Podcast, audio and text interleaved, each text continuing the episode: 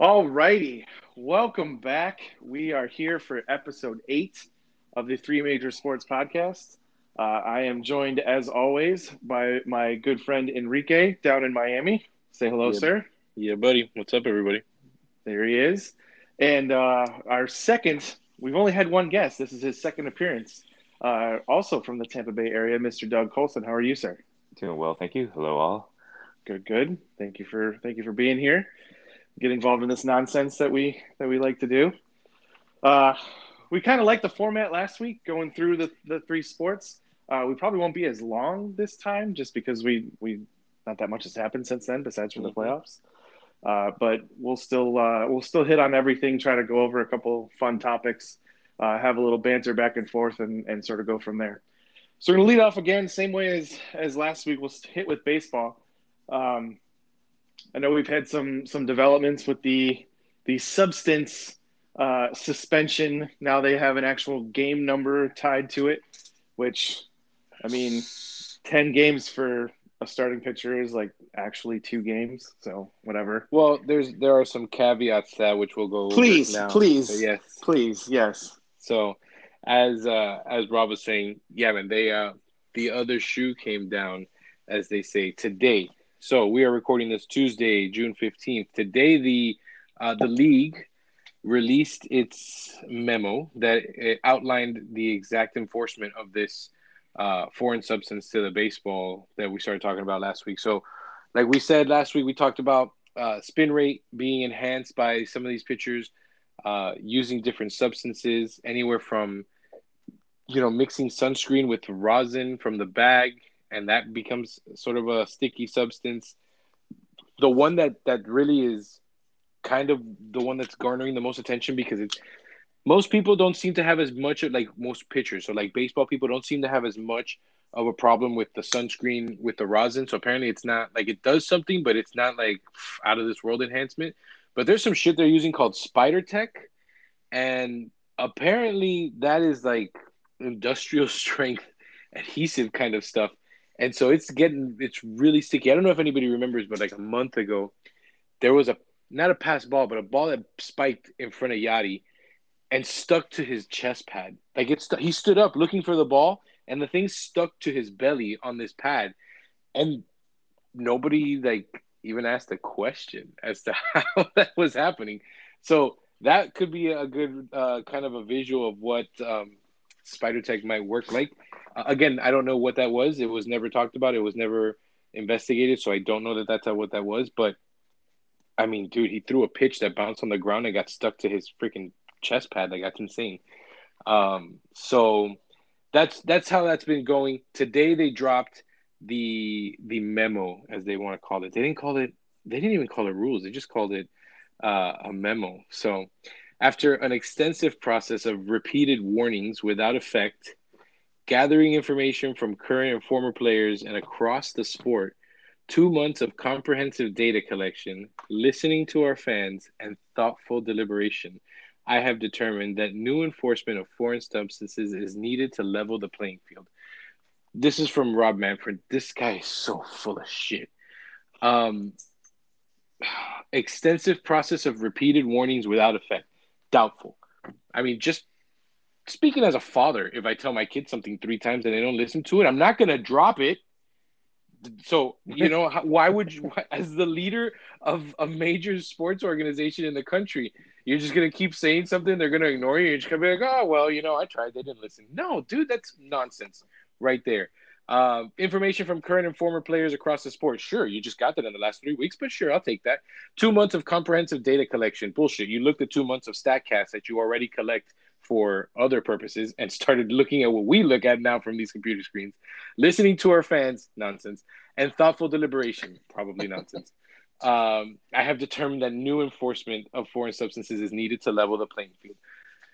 There's so much in that statement that just a crock of corporate shit. This is not a secret. This is not something that, while yes, we just started talking about it in the media recently, this is not anything new. Like we talked about last week, Bauer talked about it 2 years ago, and how Cole, when he got traded to the Astros, all of a sudden, it started improving his spin rate immediately. So again, this is not something that popped up overnight. So that's just his intro to it. Basically, this is what's after a bunch of more rubbish about how important the integrity of competition is to them, we went down into the details of the protocol. So starting pitchers will have more than one mandatory check per game, and each relief pitcher has to be checked either at the conclusion of their inning or of the inning in which he entered or when he is removed, whichever comes first. Seems pretty ass backwards. Why are we checking after he's thrown all the pitches? Why are you not checking? If he's a relief pitcher, he's already got to throw warm-ups. The game's already stopped. Check him first. So that didn't make sense to me, but okay. So they're checking the pitchers.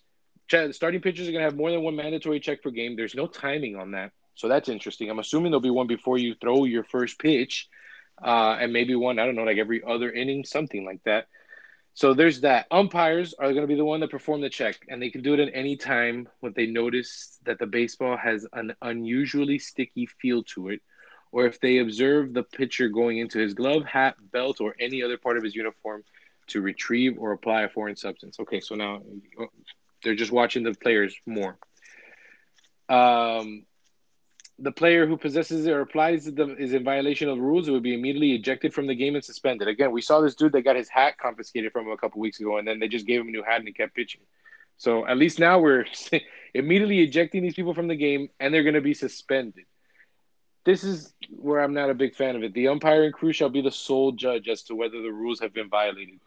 I mean, I decision between four of these guys maybe, but this whole judge, jury, and executioner right on the field – when you don't know what's on somebody's hand, if it's anything at all, I mean, we'll see. I don't know how that's going to work. They can't use the replay system to review it. I don't know how you would want Why would you need to replay?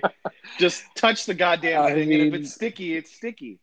And then it basically says that although this is pretty much aimed at pitchers, any player who does this is going to be subject to the same thing. So, like, if the catcher keeps it on his hand and puts it on the ball before he throws it back, that's going to count. Same with position players.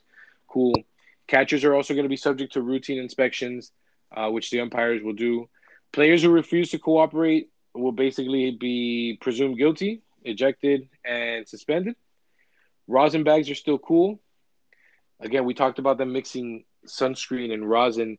It specifically says to avoid any of this nonsense happening. Do not apply sunscreen during night games after the sun has gone down or when playing in stadiums with closed roofs. The fact that some of these guys were going out there with sunscreen in a dome or at night should have already been a fucking red flag to someone. Like, you guys, I mean, for real? But so this, that, I'm going to – just real quick, and you can keep going. But – like, this highlights how stupid this sport has become. Like, oh, I know. That's why I want to go through the whole list. I know. I know what you're doing. I just want to repeat it. Like, how dumb is this that you have to actually? Hey, don't put sunscreen on at night. Like, that seems weird.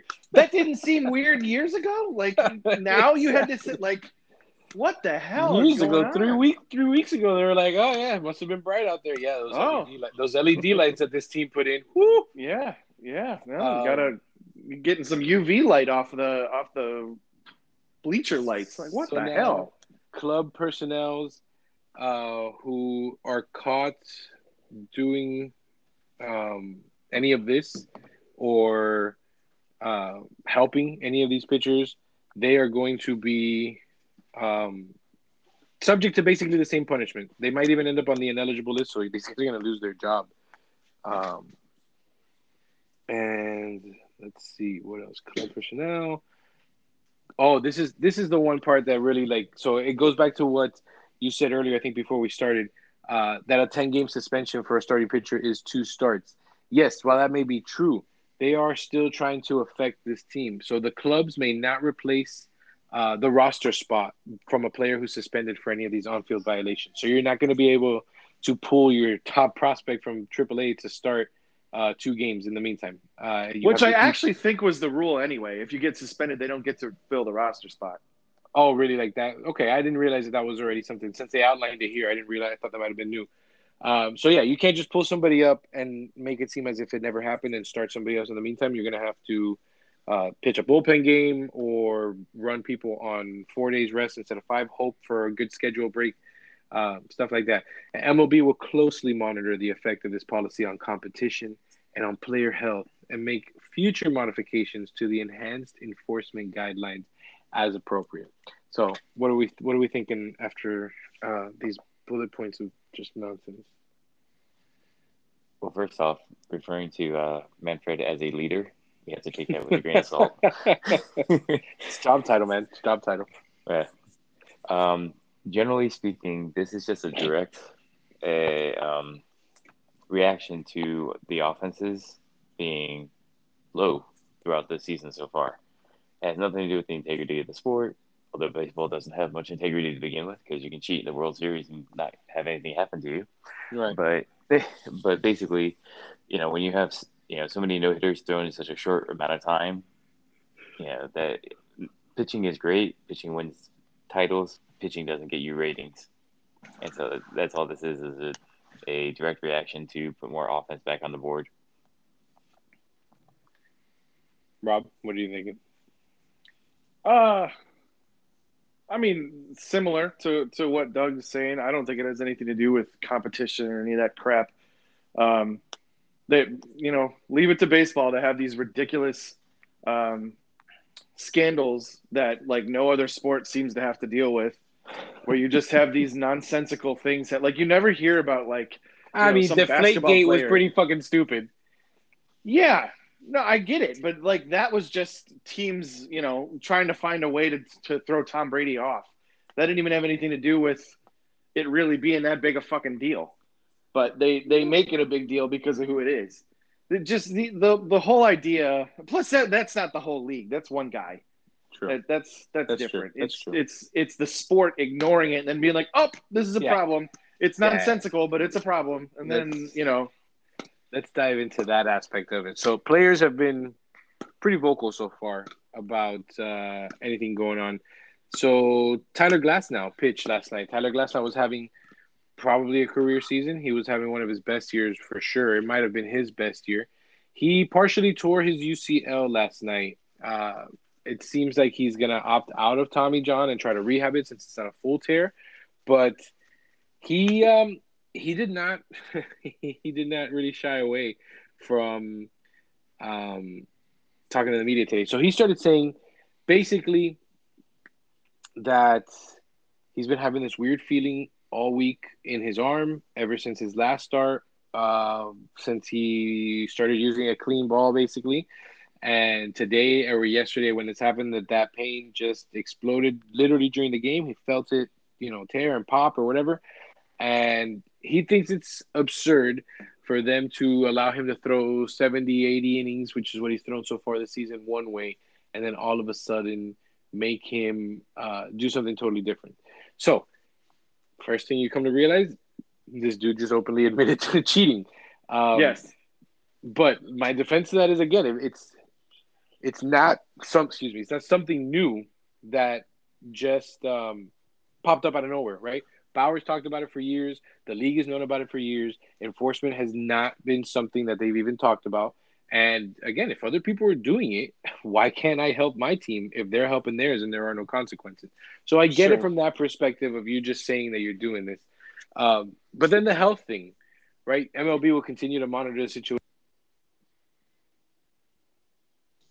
You know, help player safety. Dude, if this guy's telling you he just tore his arm because of the way he grabs the ball now, not having whatever it is he was using from before, like that's not really taking player safety into consideration.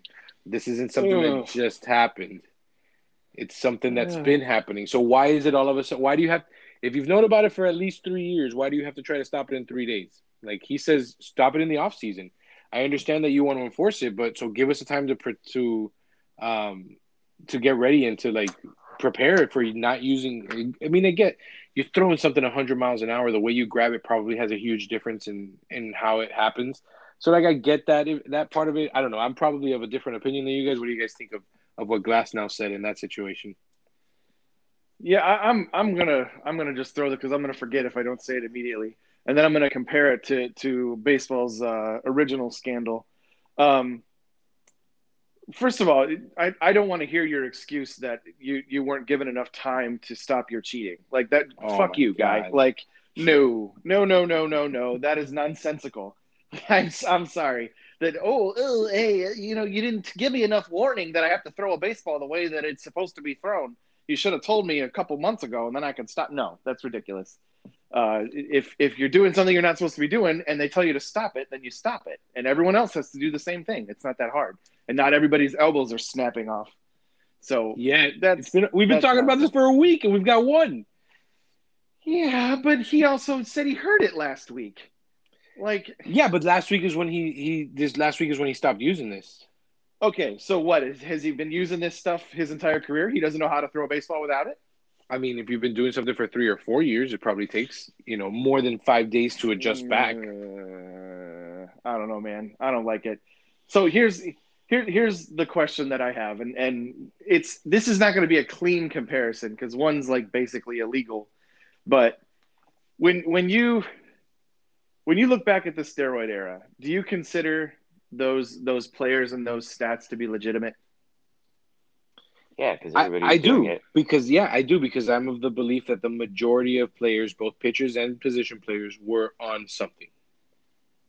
Yes. Now, did you think that they were supposed to be given a 6-month heads up that, hey, we'll let you do the steroids this year, but next year you really got to cut that out? Okay, understood.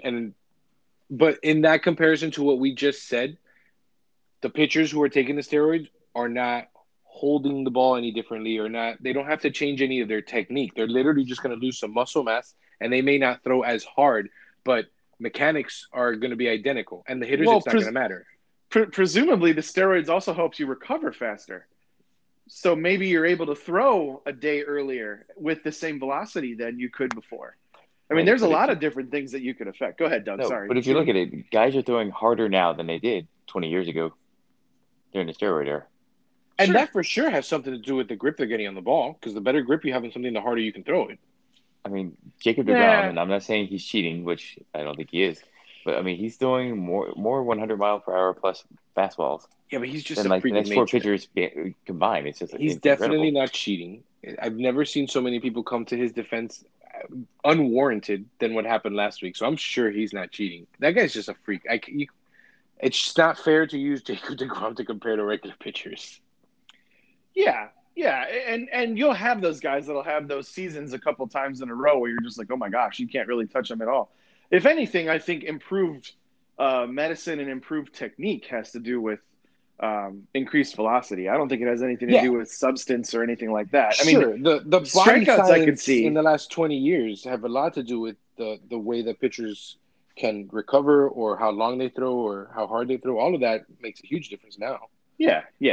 So that would be more my, being able to attribute that. Now, strikeout rate and swing and miss rate, now, yeah, you could attribute that to the substance thing. But I don't think it's tied to the velocity at all. But I don't know, man. I crying about you told me to stop my cheating too early. So, and I'm not really a goody two-shoes, but that's a little bit much. No, I know. I get you. And I totally understand that's a reasonable a reasonable stance, and I'm not saying it's wrong. I don't agree with it. I'm cool with it. I tend to be a little bit anti-authoritarian, so I can see why this is where I would stand on this. But let's go to a different player and a different statement that he made today. So Carlos Rodon, again, another one of the best pitchers in the league this year, is unhappy. So he said, cool, you want to enforce it? Enforce it. Stop doing it? We stopped doing it. But he just thought it was interesting that Rob Manfred chose to just start handing out 10-game suspensions now, basically on the spot, plus the game that you're getting ejected from. But he couldn't find it to suspend a single Astro when they were shown to have been caught cheating in the World Series and actually won a championship from it. Sure. So how do you feel about that in terms of the enforcement and how you can, how can the league even stand to do this and have any sort of credibility? Oh, it's for me, it's very easy. So I'm looking up Carlos Rodon's career stats right now, okay? And this year his ERA plus is 2.19, which is unbelievable. That's like Pedro Martinez numbers. The last year he was at 56. The year before he was at 89, and then the previous 3 years he was like hovering right around 100. So of course he's going to complain because this is his best career year, right? And let's not fool ourselves by thinking that Spider Tech has absolutely nothing to do with it. We don't know what it is that he's using. Carlos Rodon was also, he's got prospect pedigree behind him. He's not somebody who blew up overnight in the pros. He was a number one prospect in that organization. He was a very high draft pick. So, yes, it coincides with his breakout year, and I'm sure it has something to do with his breakout year. I don't know if I want to put it entirely on that because the kid does have skill, but... But he also gave up more than a touchdown in runs last year. 8.2 no, I get you. No, I get you. I get you. Carlos Rodon, from a fantasy baseball player, Carlos Rodon is somebody who I've seen and I've watched for years and has been extraordinarily disappointing in everything that he's done, except for this season. So it's like, I get it. I totally get it. But that still doesn't mean he's wrong.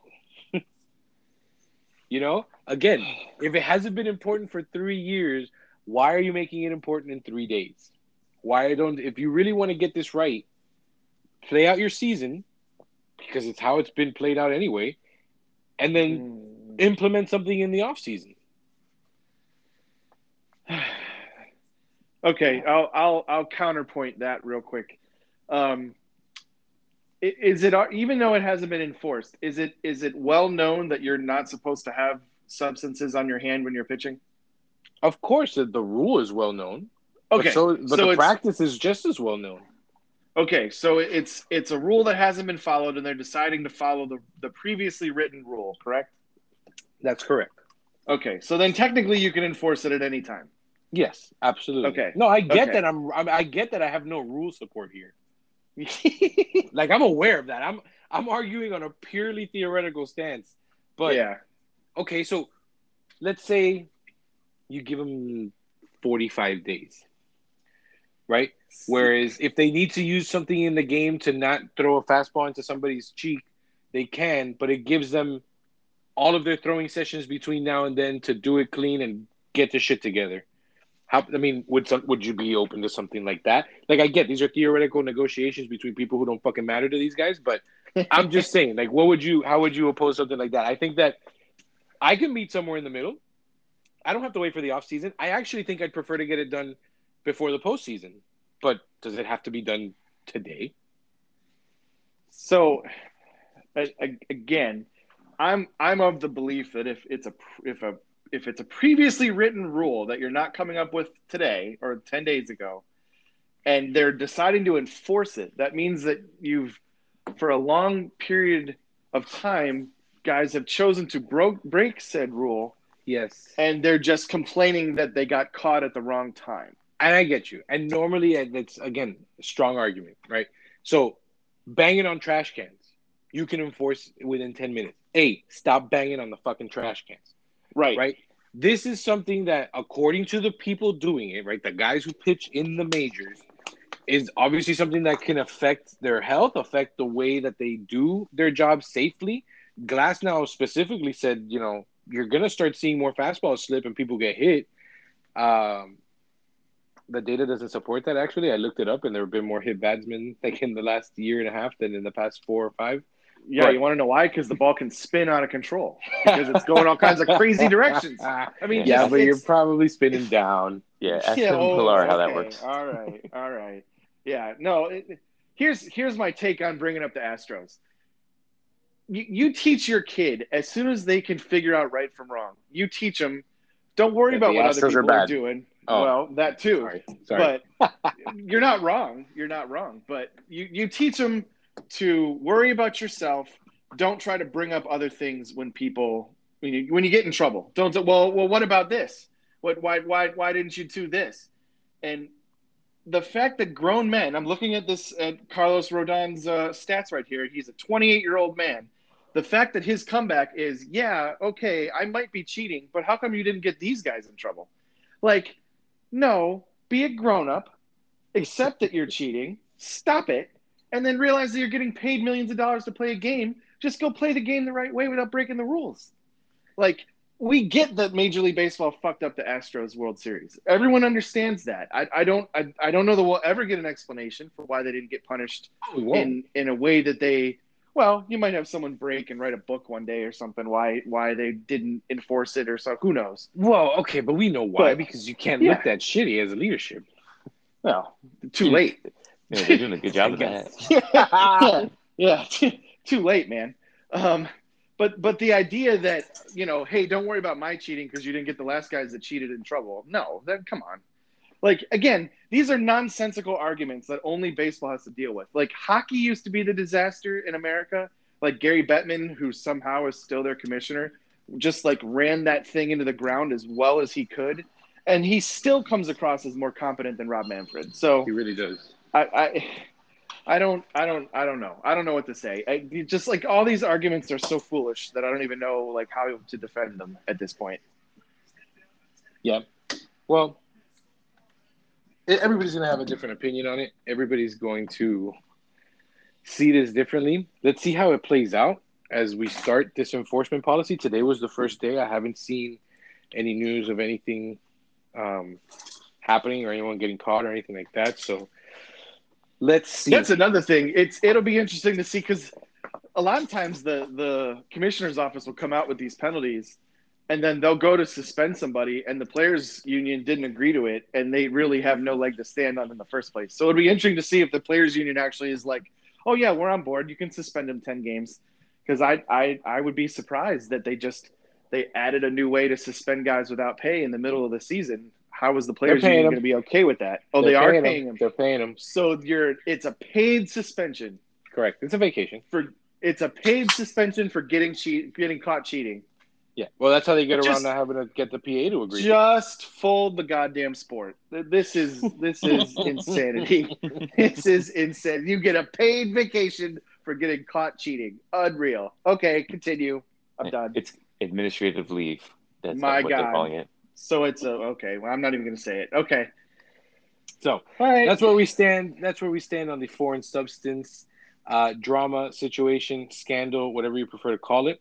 They are going to be enforcing starting today. Those are the rules: 10-day suspensions if you get caught. Let's see how this goes. Let's see who else. Let's see who else has anything to say. That's getting interesting. We still haven't had. I'm waiting for Bauer to pop off because that's what Bauer does. He did tonight. I just didn't watch it. He came with a video out straight to Manfred. Well, I saw him put up a video on Instagram that said, "Is this cheating or not cheating?" And or illegal? Is this legal or illegal? And he grabs a baseball. It doesn't look like there's anything on his hand, right?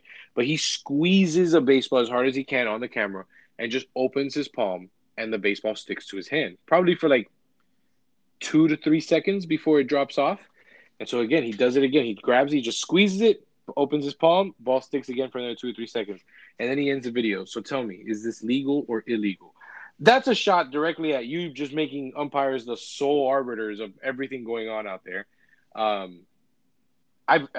held a baseball. I've held one of the baseballs that a foul ball or whatever, one that they use in the game. You can definitely squeeze that ball, and even just with a little bit of sweat on your hand, have it stick. So yeah, I get what he's saying. If some jerk off ump doesn't like that pitcher because he barks at him about his strike zone, and just to be a dick wants to go out there and make it up. There's no, again, as with just having an arbiter right there on the field and, judge, jury, and executioner, you're getting ejected. And once you get ejected, it's confirmed you broke the rules and now you're getting suspended. That could not be great. And I'm sure that Bauer's somebody who talks. He's got a list of umpires in his head who fucking hate him. He knows them. They know him.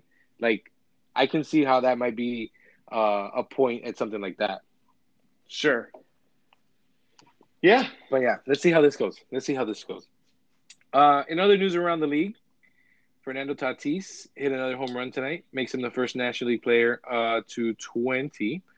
And he trails only Vlad, who in the AL has, what did we say, Rob? 22? 21? Yeah. 22. 22. Yeah. 22 home runs. Vladimir Guerrero Jr. was the highest rated hitting prospect ever. He's definitely living up to it right now. The dude is mashing. I kind of think that in that episode that we did on players we want to build around, I slid out Vlad at the last minute and put in Bichette. And while Bichette has also been awesome, man, I wish I had to take that back and I could put Vlad in there. Who did have him? I believe you didn't know. Oh, that's me. That's right. That's okay. Me. Yes, he is very good. He's also hitting 360, which is a thing. That's something. He's got the triple crown right now in the American League, by the way. Yeah, he's hitting 345. What? No, 359, bro. Oh, this might not be updated with tonight. I'm looking at 346 on MLB.com. 346 with an 1144 OPS. Oh, okay, you're right. You know, still... I think I was looking during the game. I think he raised his batting average during the game tonight. Okay. I mean, even if it's 346, it's the middle of June. It's 346 and an 1144 OPS with 22 home runs and 56 jacks. How many games is he through? 65. What is this? This man's on a crazy pace right now. So let's see, what's he going to hit for the season? He's on a 55 home run pace. And that sounds right. And 140 RBI pace. So 55 and 140. Those are steroid era numbers. Oh, right, those are his dad's numbers during the steroid era. It's crazy. Maybe because he was conceived while his father was on steroids. Now it's just natural. Hey. Don't you put down Vladimir. I love Vlad. Everybody was doing it, dude. I don't blame anybody for doing steroids in that era. I don't blame a soul.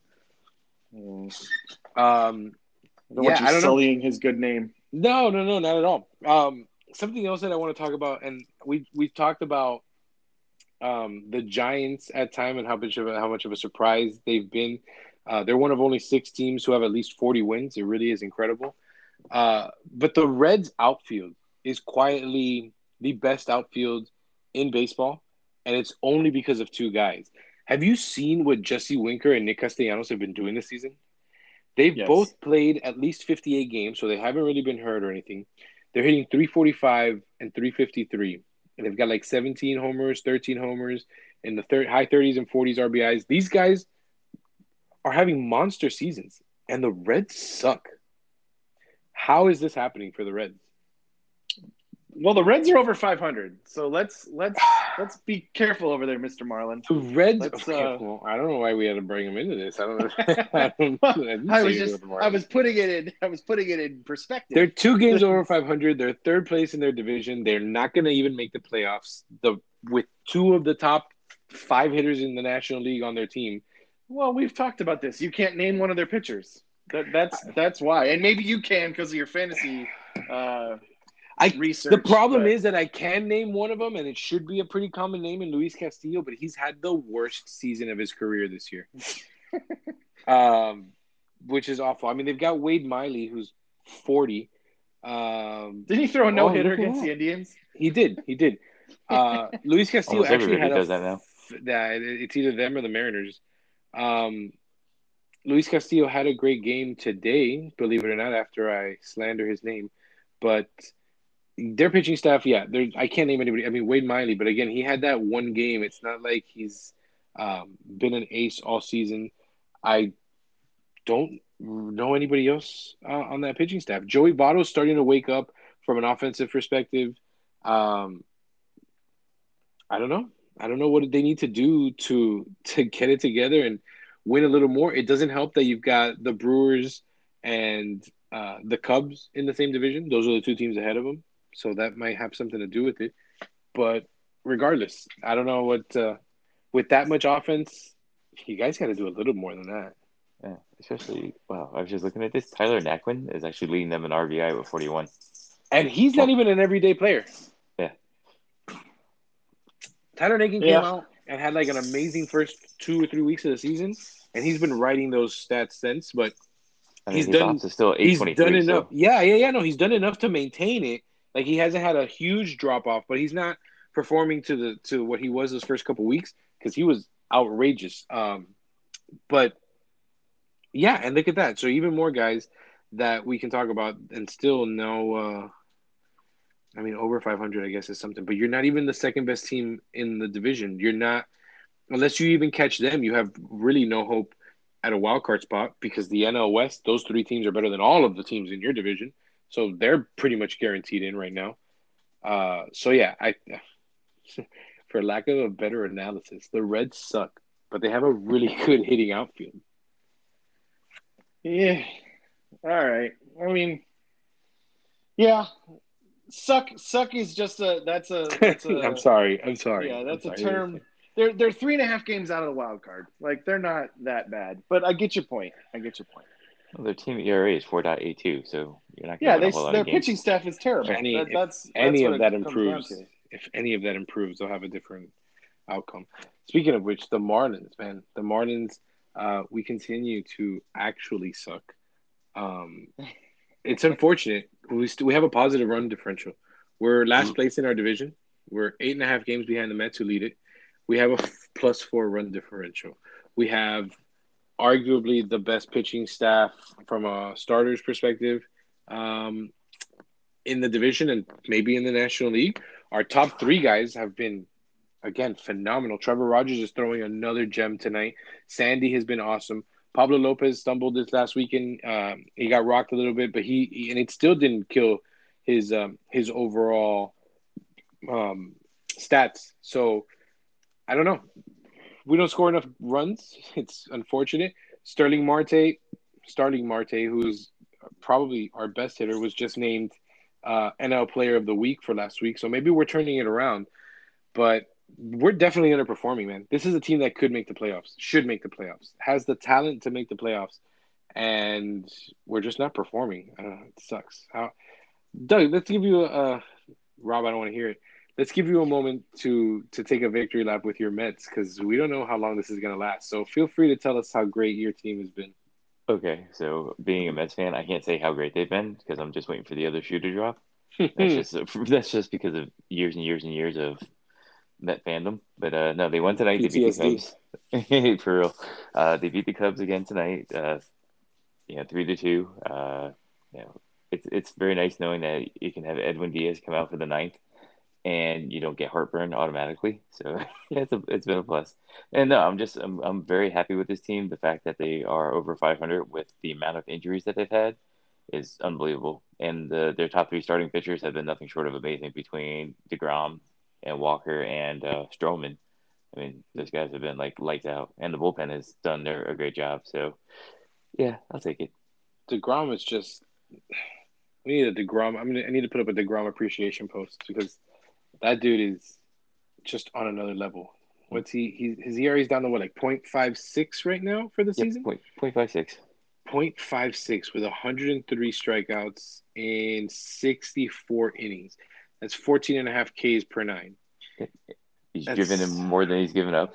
And he's driven in more. He's got 5 RBIs and 4 runs given up, right? Mm-hmm. That's insane. That dude is a machine. And then on top of that, he's got... Yes, thankfully for my fantasy team, he's and everybody, and I've never seen people come to somebody's defense again, unwarranted. Nobody slandered him. People just came out and like, yo, before you say anything, this dude is legit. He's the real deal. Shut the hell up about it. So that's just incredible. This dude's a freaking monster. So congratulations for him being on your team. Hopefully, you don't waste his entire career, because that would be sad. That'd be the complete most Mets thing ever. It really would. Rob, anything for the Indians that you want to throw in there before we switch gears? Yeah, Shane Bieber's on the 10-day DL, which is probably going to be a lot longer than that. Yes. Yet we just won again tonight, so we're still second place in our division, and I think the third team in the wild card. So. Yeah, you guys are the Major League Indians. You are the team that is not supposed to be winning anything, and they're putting it together. Where is Willie Mays' hate? Exactly. It makes no sense. I still don't get it. I don't know how we score more than 2 runs a game. I don't either, man. At this point, we only have one competent starter. Aaron Savelle somehow leads the baseball and wins, so that's a thing. He does. Now we don't have Shane Bieber, so... interesting stat I'm going to throw out about both of your teams. Apparently, you guys don't know how to bring your whatever happens at home on the road. The Mets have the best home record in baseball at 19-6 and are 4 games under 500 on the road.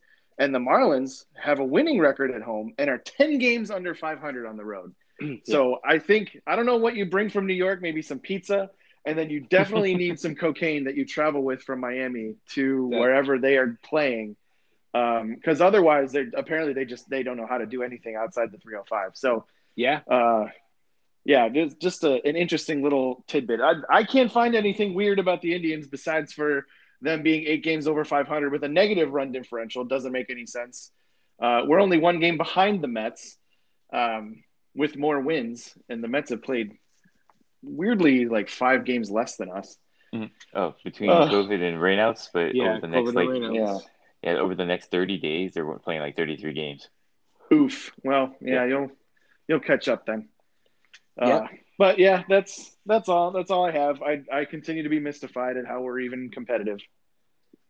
Yep. Well, the Major League Indians. Terry Francona. Let's give it to him. That's, Terry. It helps Francona to have a competent Tito manager. Yep, it does. Tito is that and more. Yes. So, all right, we've done another 40 minutes on baseball. And I love it. Nets are winning, so let's get through our football so we can talk about this because I'm very excited that they came back and are leading. So switching gears a little bit to football.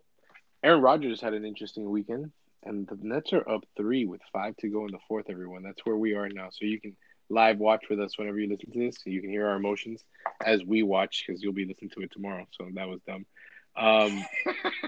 Aaron Rodgers was doing some press to promote his celebrity golf exhibition that's going on, which is the match, right, where he goes up against Brady and Mickelson. Who's his partner? Bryson DeChambeau. That's just fun to say, DeChambeau. So he wore a shirt that said, "I'm offended," and had the emoji of an angry face to it.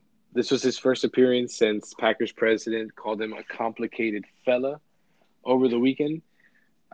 He was pretty sarcastic. He said it's been one of those quiet off seasons that you just dream about.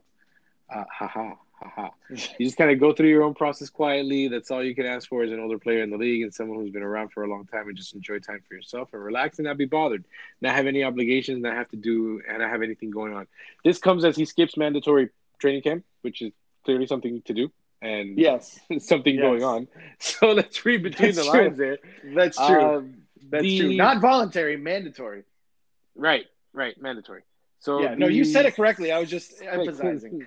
Okay, So the second or third best quarterback in the league has decided that he's basically drawn a line in the sand and is now skipping mandatory activities and holds firm that either what's this guy's name? Mark Murphy, right? That's the guy he wants out.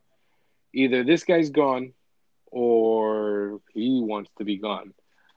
I don't know. How do you guys feel about all of this Rodgers stuff? He's usually not the guy that attracts drama, so that's why this is more interesting than usual. You say that, but he actually is. Is he? Yes. Look at his family. That's where I'll start with. Maybe not on the football field, but like he doesn't speak to his parents or his brother. Like he hates his own family. Which is, I mean, that's kind of weird for someone that's drama-free. I mean, that's a little strange. Okay. He's just he's a little bit of a weirdo. Now, he's a wonderful football player, and I don't see, just on a purely like competitive standpoint, I don't see the Packers trading him. I think they're going to try to call his bluff and see if he'll really sit out a whole year, which I believe voids his contract. I don't think he would, but I don't think that's off the table currently. Now, granted, he doesn't have to make that decision yet, but I think it's on the table.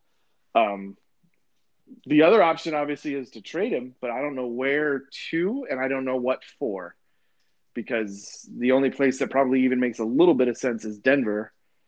And I don't know what you want from Denver besides for, I guess, their draft the next 3 years. Right.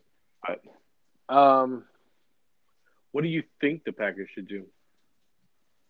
Stop disrespecting him. Yeah. So elaborate on that. Okay, well, you can't do that now. What do you suggest current day? Well, the thing is, it seems like every move that they've made in the last two drafts in the off seasons have done nothing to enhance a situation where he can lead you to the Super Bowl. I mean, he just won MVP, did he not? This year, this past season. Okay. Yes, he did. So even though he's getting up in years, he's still upper echelon. You know, he's a quarterback that 29 other teams would love to have. And like how the Packers don't do a good job of surrounding him with the proper talent to win another Super Bowl just is mind blowing. It is. You know, like don't draft a quarterback in the first round who wasn't that great of a prospect to begin with. Like you took a project. You get offensive line help. You get a pass rusher, somebody who can make an impact in the first round, not somebody who's going to possibly succeed you in 3 or 4 years. Yeah. The funny part of the way you're describing that is they did that exact same thing with Aaron Rodgers. I know. History repeats that exact completely. Same thing. Yeah, that exact – and the funny part about that is it pissed off Brett Favre and ultimately led to their split. And – then Aaron Rodgers stood or came in and no, it's identical. It's crazy. It's and even the timeline Doug's describing is the same time, 3 to 4 years. Rodgers sat for 3 years and then came in and started. Yeah. So but Rodgers did have a better pedigree than whoever it was they drafted. I can't remember. Oh, Jordan Love. Name. Yeah, Jordan Love, absolutely, absolutely. Yeah, Rodgers could have been number one overall and fell to 24. Jordan Love. I think the year before they had him maybe as a top 5 to 10 pick. Rodgers should have then been number 2 overall instead of Ronnie Brown. Who drafted Ronnie Brown?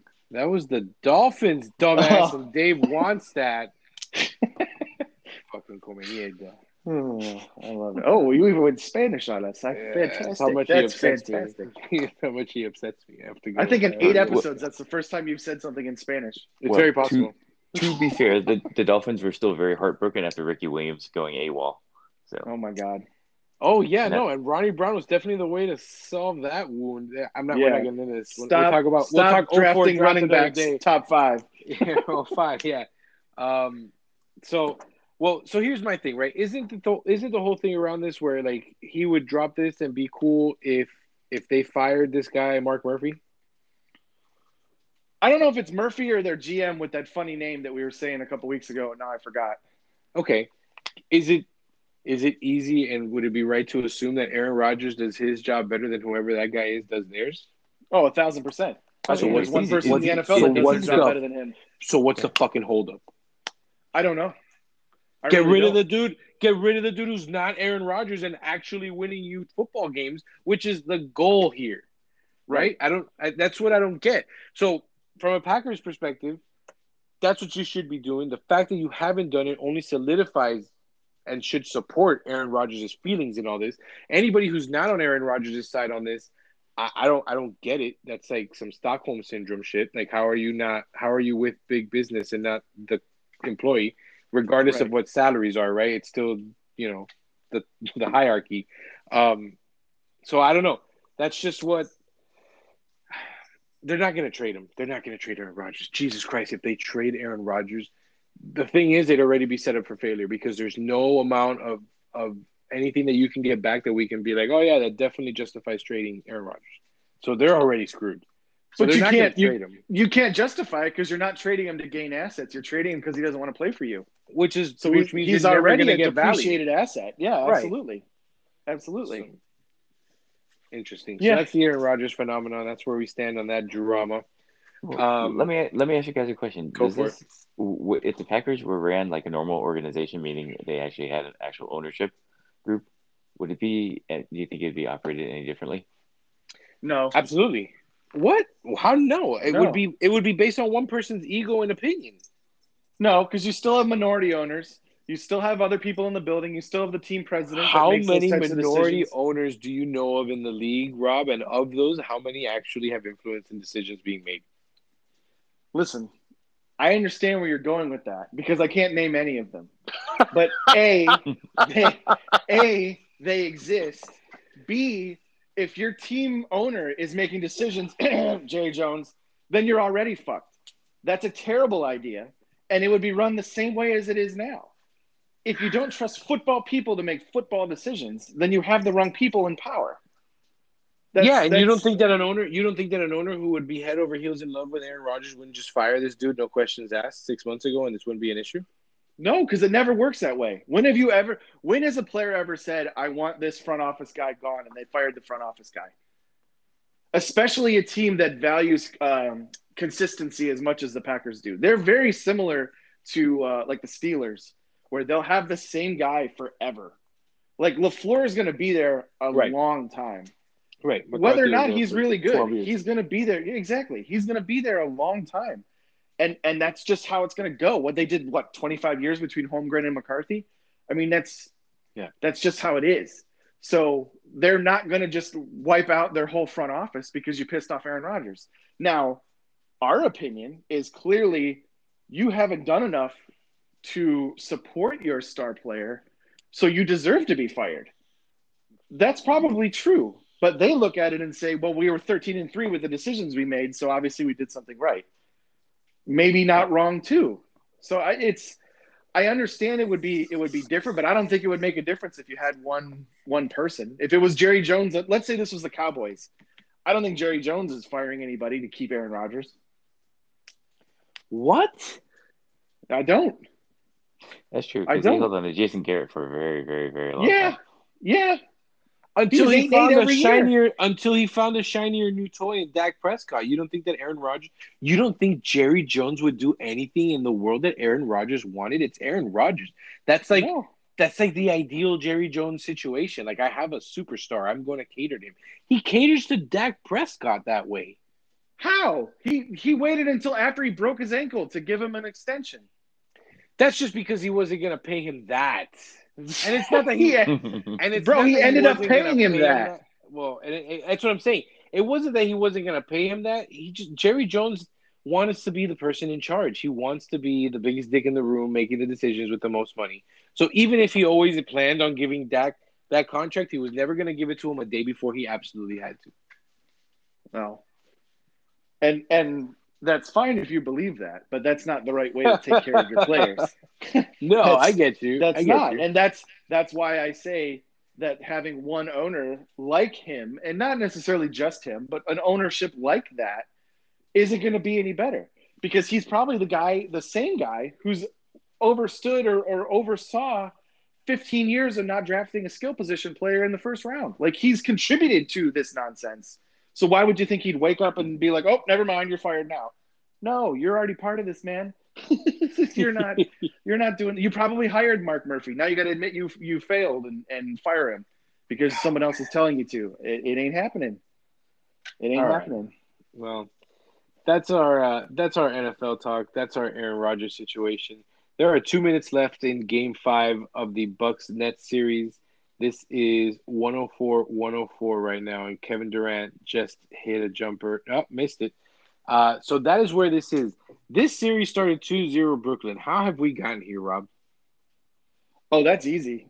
James Harden played 43 seconds, and Kyrie Irving sprained his ankle when Giannis inexplicably jumped underneath him when he was up in the air. So, you have that. And then when Durant was by himself, I think Joe Harris was 1 of 14 from the field, and they still only lost by. Well, I guess in Game 4, I guess it was 12. They lost by. They only lost by 3. In game three. Game three. If Drew Holiday's gonna hit that incredible spin layup at the with like a second and a half left before overtime, that this series is already over. That play saved this series for the Bucks. Yeah. Yeah, no, absolutely. And I think Durant shot like 11 for 30 or something like that. And Kyrie was like 7 for 22. I mean, they just had really crappy shooting games. Very similar to how they started tonight, actually, because even at halftime we were talking about it. Harden and Joe Harris were a combined 1 of 13. And then clearly they picked it up in the second half. Durant has a 43-point triple-double with 16 rebounds. I haven't looked at his stats. That's incredible. PJ Tucker's not doing his job tonight. 43, 16, and 10. Yep. Yeah, but his plus minus is a zero, and you got Giannis at 32 and 11 with a -2 plus minus on the night. So those guys must suck. Well, I'm gonna throw out there that's not meant to be a one game stat, but I get your point. No, I get you. Brook Lopez is a +7 out there. He's a Hall of Famer compared to the other guys.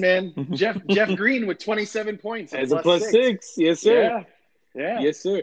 So that's it. I mean, I get it. It's not a per game stat. It's crazy, but those guys are still having. I mean, you can't deny it. 32 and 11 is a monstrous game, and then obviously, what is it? 43, 16, and 10. That's Kevin Durant putting this team on his back as he should. Harden has 4 points on 10% shooting. Jesus Christ, he's 1 for 10 from the field today. 0 for 8 from three. From three. But you know what? You have to guard James Harden. So at least he's a guy that they have to pay attention to. At worst case, and not like Bruce Brown or Nick Claxton or Mike James. Yeah, Blake Griffin. I mean, Blake Griffin's got 17 tonight. Blake Griffin was playing like possum in Detroit. It seems because that dude remembered how to play basketball once he changed jerseys. Yeah. Change the scenery will do that. Yeah, absolutely. Does that you go from Detroit to Brooklyn. Yeah, you spruce up. And Harden just hit 2 free throws, so they're up 2 again. There you go. So Kevin Durant, 43 points tonight, 43, 16, and 10 with a triple-double, like we said. There are still people who bash this guy, saying that he still can't carry a team. How do you feel about this performance tonight and the team that he is carrying, considering Harden's performance? Like, there's no leg to stand on that argument anymore, is there? Well, I mean, do you want to take this down? Go ahead. Yeah, there was never a question of his talent on the court. It's just that he's soft, and it's like to really carry a team, quote unquote, to a championship. You have to be the alpha male, and it's like to me, Durant super talented, but he was never. He can't be the guy, like. Even on the Nets right now, no. And listen, Kyrie is the one who takes all the flack on that team. So, like, Durant won't be that guy who will be the backbone of the team. Let's put it that way. I'm going to go a different direction. I think Kevin Durant is obviously good enough to be the guy. He's a 2-time Finals MVP, so he's clearly that guy. Even on the Warriors, he was MVP too, right? Yes, yeah. The you're the real MVP speech. Yeah, absolutely. That's right. Yeah. So he was on a finals team with Steph Curry and was clearly the best player in that series on that team. So the idea that he can't be the guy is nonsense. I do think he's a wimp. I've always been mad at him for going to Golden State because of what that did to my team and probably costing us a title or two, but as far as Kevin Durant, and we've talked about this before, I love listening to the Low Post. They talk about all the time. Durant is the best amplifier of superstars in the history of the NBA, where he doesn't necessarily make regular players better, but when you have stars around him, he makes them like supernova. So wow, there's a skill there in taking what you can do, because he's got 43 points, and or actually 46 now. 46. He just hit a crazy three with that's where my wow came from. Shot clock expiring, and game on the line. He just hit a crazy three to put them up 2. Yeah. So, he's one of those guys that just takes stars like Kyrie. I felt like Harden was kind of already there, but even what he did with Harden, he doesn't have to bring the ball up the floor. You don't necessarily have to run plays for him. Kevin Durant's going to get 30 without you having to do anything. Like, if you want to run it through him, that's probably why he has 46 tonight, because they're running their offense through him. Right. But you don't have to for him to score 26 to 30 points a game, which is insane. I mean, that in itself is insane. So if you can just figure the rest out, you know what you have in this guy. And there's not many dudes in the history of basketball where you could be like, well, Durant will get us 30. Or, Jordan will get us 30, or Shaq might get us 30. I mean, it's a handful of dudes where you can say every given night. Even Game 7, 2016 against the Cavs, Steph Curry had 17 points. Like, you think that dude can just score whenever you want? No. Harden was 0 for 20 or 1 for 27 from 3, I think, in that game 7 against the Warriors. Yeah. They just, you can't always count on certain people, but Durant is one of those guys that you can. Yeah. So that's how I've always thought of him. He is. You can't, it all goes back to the just mental weakness that they tend to attach to him. But yeah, on the court, I don't see how anybody can argue against this dude. This guy's incredible. He's coming off of an Achilles tear, and he's literally carrying a team in the second round of the playoffs in a really must-win Game 5 situation. Right. Let's see how this ends for him. There's still up 2:45 seconds left. So 2 blocks and 2 steals, too. He's their best defensive player. Yeah, he's definitely their best player out there right now, or on this team, period, right now. On the court. On the team. Ooh. So Giannis is better than him is what you're saying. No, I see what you went there. No, I wasn't even thinking about the competition. No, okay. All right. I thought you were going to narrow down his squad to just the 5 on the court, and I was like, no, he's better than Kyrie too. No, yeah, he's the best on the court. Absolutely. Okay. That's fine. All right. So, let's talk about the Hawks and the Sixers. So last night, Trae Young and company was able to even the series up in Atlanta. So they're going back tomorrow to Philly, and it is a 2-2 series. It took everything in the Hawks to come back because they were down, and then to hold that lead down the stretch. It looked shaky for a minute. John Collins made some boneheaded mistakes down the stretch, but Trae was enough. Clint Capella was pretty good defensively down the stretch again, and they were able to hold these Sixers off. And instead of looking 3-1 in the face going to Philly, they are now 2-2 and in a best of 3. I don't know, man. Is there any belief that Trae and these guys can take it? I don't know. I'm hesitant to jump on the bandwagon and be a prisoner of the moment, but I would love for Trae Young to eliminate Joel Embiid from these playoffs. Go ahead, Douglas. So, yeah, your Joel Embiid hate, I thought it was going away, but I like Joel Embiid. Oh, all of a sudden now you do. But get the hell out. I like you as long as you guys have you got nothing to brag about. He was the first team All-NBA. The Hawks are fun to watch. You know, it's like they have an interesting collection of talent. Nobody expected them to be where they are right now. I mean, Trae Young's fun to watch. He doesn't play defense, but you know, nobody really does. But it's just that, you know, when you have a generational talent like Embiid, it's tough to beat him. Yeah. It's crazy that Ben Simmons really can't shoot worth a shit. Like, even free throws, man. It's really insane that such a high-caliber NBA player overall just cannot perform the basic function of shooting a basketball efficiently. I don't understand it. Yeah. He took 0 shots in the fourth quarter yesterday. And that's 0 the shots, best zero thing that could have happened for them. Free throws. Play defense and facilitate the ball. Listen, drive to the basket. Well, I guess you're 6'10", you handle the ball. Yeah, you can still dunk it. You're right. At least attempt one. Shit. So I'm gonna throw this out there. Embiid on his partially torn meniscus had one of the worst games of his career. The last time someone had an 0 for 10 or more in a half was Jordan in '97 in the Eastern semifinals, and Embiid was 0 for 12 in the second half yesterday. He was 4 for 20 for the game, had 17 and 21 rebounds on a torn meniscus again. If he just went 6 for 20, they win. So although I do commend the Hawks for tying the series, I don't think there's any chance, unless Embiid just doesn't play, I don't think there's any chance they win the series. But the Sixers have some work to do. They have to get their shots to fall. They have to hope Danny Green gets healthy so they don't have to change their starting lineup again. I feel like Seth Curry left with an injury, but I could be wrong. I don't know. I think Seth Curry took the last shot of the game that could have tied it and missed it. Okay. All right. So it was just Danny Green. I think the Sixers last night specifically, they blew a huge opportunity to get some rest before they have to go into a fight with either the Bucks or the Nets. Now they find themselves in a freaking fight that they didn't even anticipate, I'm sure. So that might spell disaster for them in the long run. As you should say, Embiid is not 100%, right? They could have used the rest, and they're not getting it now. I don't know. I'm with you. I don't think it's enough for Atlanta to pull out the series, but they're giving them a hard enough time where it could fuck up Philly's long-term aspirations. The upside for Philly is if Brooklyn makes it through, they're just as injured as Philly is.